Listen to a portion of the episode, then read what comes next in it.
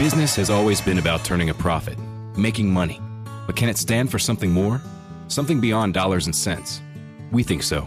We think that today, business has a higher calling, a purpose to be fair and just, to do right by their workers, customers, communities, and the environment. And it turns out companies successful doing that also do better for their bottom line. When you see the Just Capital seal, it means this company is a force for good. Visit justcapital.com to learn more. I know uh, there's about 20 million Americans who have uh, accepted Tucker Carlson's version of uh, January 6th, that it was just, uh, you know, like a just a, a, big picnic, just another day of tourists touring uh, uh, the Capitol. I don't subscribe to that version. I thought it was a horrible day. I do not think it was an insurrection. I think it was a hell of a riot. We love you. You're very special. Special people. Special people. I know your pain. Yeah, I, I made it like a foot inside, and they pushed me out, and they maced me. I know you're hurt. Special people. Oh, every single in there is a traitor. We have to have peace. Today is the day American patriots start taking down names and kicking ass. So go home. The Supreme Court's not helping us. No one's helping us. We love you. You're very special. Let's have trial by combat. He just said trial by combat. We love you. You're very special. I'm ready. I know how you feel. Uh, so to date, I think about 700, maybe 800 plus people have been charged. Some have been sentenced now. Uh, those special people from uh, January 6th, uh, many from uh, Illinois, unfortunately, as well. So it's it's a day that will live in my mind in infamy, right? Uh, one of those dates that you will always remember. I watched it play out on television. And uh, my next guest is a, a, terrific writer. He's been in Chicago for an awful long time. Uh, Crain's, New City, Time Out Chicago. And uh, he's a novelist. And he was halfway through a brand new novel when he looked up at the TV, and he too was watching what uh, the rest of us uh, were watching. I don't know what he thinks it was, but we'll start there. Frank Sennett joins us. Frank, the uh, new novel, I've not, I don't even know, is, is it finished and published yet?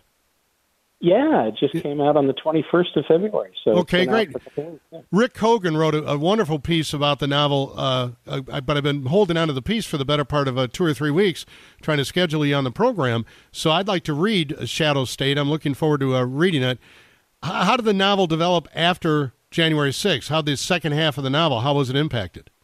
Yeah, so I'm I'm sitting there writing uh, what I consider to be uh, an homage to my my dad, uh, who uh, kind of died partway through this process. He was the guy I would sit and watch westerns with every weekend, and then we'd watch all the, you know, the Stallone movies and the uh, the Rambo movies and everything, all the action movies, all the, and so I, I really like that that straight ahead, hard charging thriller kind of a action thriller kind of a show, you know, and and a novel. So I'm writing uh, something like that as the president's in jeopardy. There's a ex Secret Service agent who's her best friend who's trying to save her life, et cetera.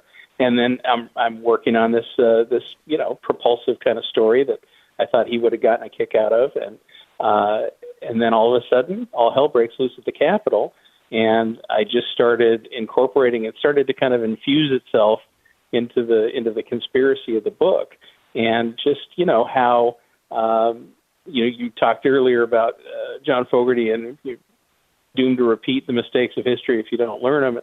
Well, you know, they're the same kind of uh, group of malcontent type folks were trying to get rid of Lincoln before his inauguration. Uh, mm-hmm. Baltimore. Baltimore.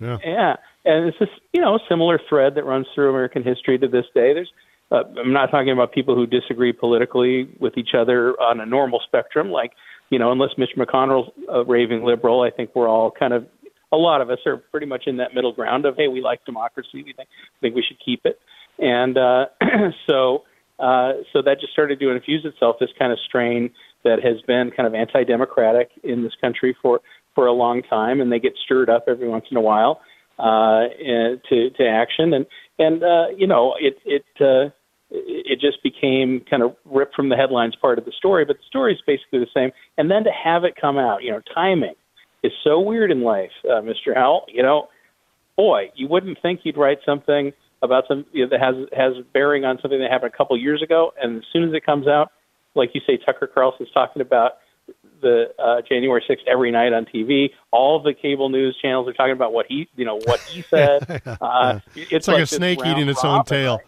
isn't it? It's like a Yeah. snake eating its own tail. Yeah, yeah. So it's every so the timing of this book in terms of the you know I didn't think it was going to come out right at the time that, and the insurrection trial for the Proud Boys is going on right now. Although I don't know if you saw that uh, they pulled the plug on it for right now because the apparently the Department of Justice gave the defense lawyers um, a uh, spreadsheet that had a bunch of classified messages hidden on the spreadsheet rather than removed, and uh, and so there's a big uh, you know uh, tangle in D.C. about what to do about all these classified messages that have been given to the defense counsel. So who knows what's going to happen in that trial? Are you ready for hard hitting observations? Reality remains reality no matter how hard you try to ignore it. The Ben Shapiro Show brings you all the news you need to know in America today. Again, I'm all here for the pop culture, people dating each other for the press. Ben breaks down the culture and never gives an inch. Every so often, and by every so often I mean literally every 27 seconds so the producer gets fired, The Ben Shapiro Show on YouTube or wherever you listen.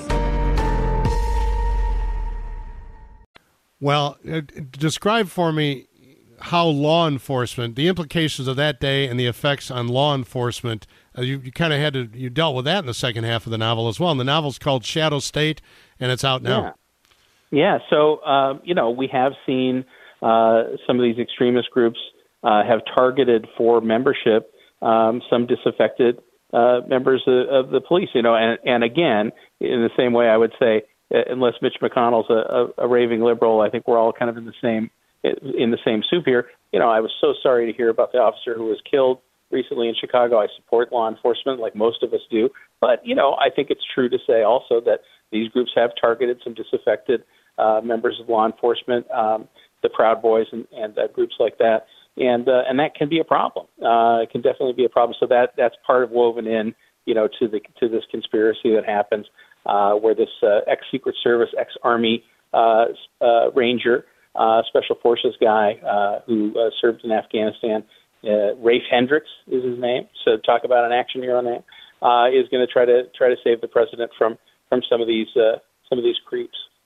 When uh, when the movie's made, who do you want to play the lead? Yeah, well, I was uh, uh, asked that by a, a guy uh, who uh, uh, covers writing the other day, and I told him, uh, I said, you know, Rafe's a, a white guy in the book, the president's a black woman. But I said, I, for my money, I would like Michael B. Jordan to play him because he just played a special forces guy in a Tom Clancy novel adaptation uh, that was on Amazon. Did a great job. He's the right age. He's like 36, you know, 37. And boy, is he ripped. You know, I feel like he'd be very credible. I like a, you know, that Jack Reacher show on Amazon. Fantastic. That guy, giant guy. Um, it's a similar kind of thing. Like this guy is ripped.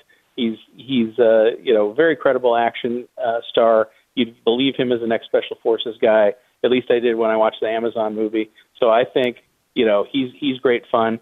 It's I you know I'm a huge Tom Cruise fan. I'm a guy of a certain age. He's too old though, you know, to play a guy in his late 30s.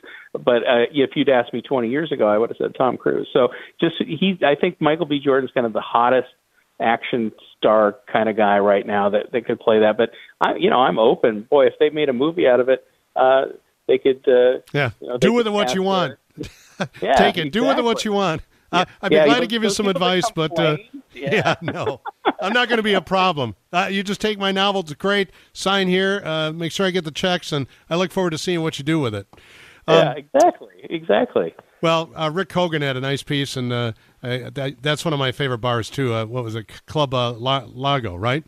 Love Lago. Yeah, I got to Yeah. buy you a beer because I got to hear the story from you about being on the bill with Possum. Oh my God! Yeah. I, yeah, have you, did you watch that George and Tammy show at all? I did not see that. Uh, we started watching it, my wife and I recently, and Michael Shannon, you know, Chicago actor. Uh, I don't, I never met George like you did, but boy, uh, very charismatic. It, seems like seems like a good casting choice. Talk about good casting choices. Well, the guy could sing the phone book and sound great. That's for sure. Uh, Frank, a nice uh, meeting you, sir. I hope to uh, run across you in person sometime. Good luck with the book, Shadow State. I'll go buy it at my local bookstore uh, over the weekend. Thank you, sir. Take care. Afford Anything talks about how to avoid common pitfalls, how to refine your mental models, and how to think about how to think. If you sacrifice your dream for the sake of satisfying someone else, that can often lead to ongoing resentment, which then poisons a relationship. Subtly, slowly, but it does. And if he doesn't want to let you down, then your dreams matter. Afford anything, wherever you listen.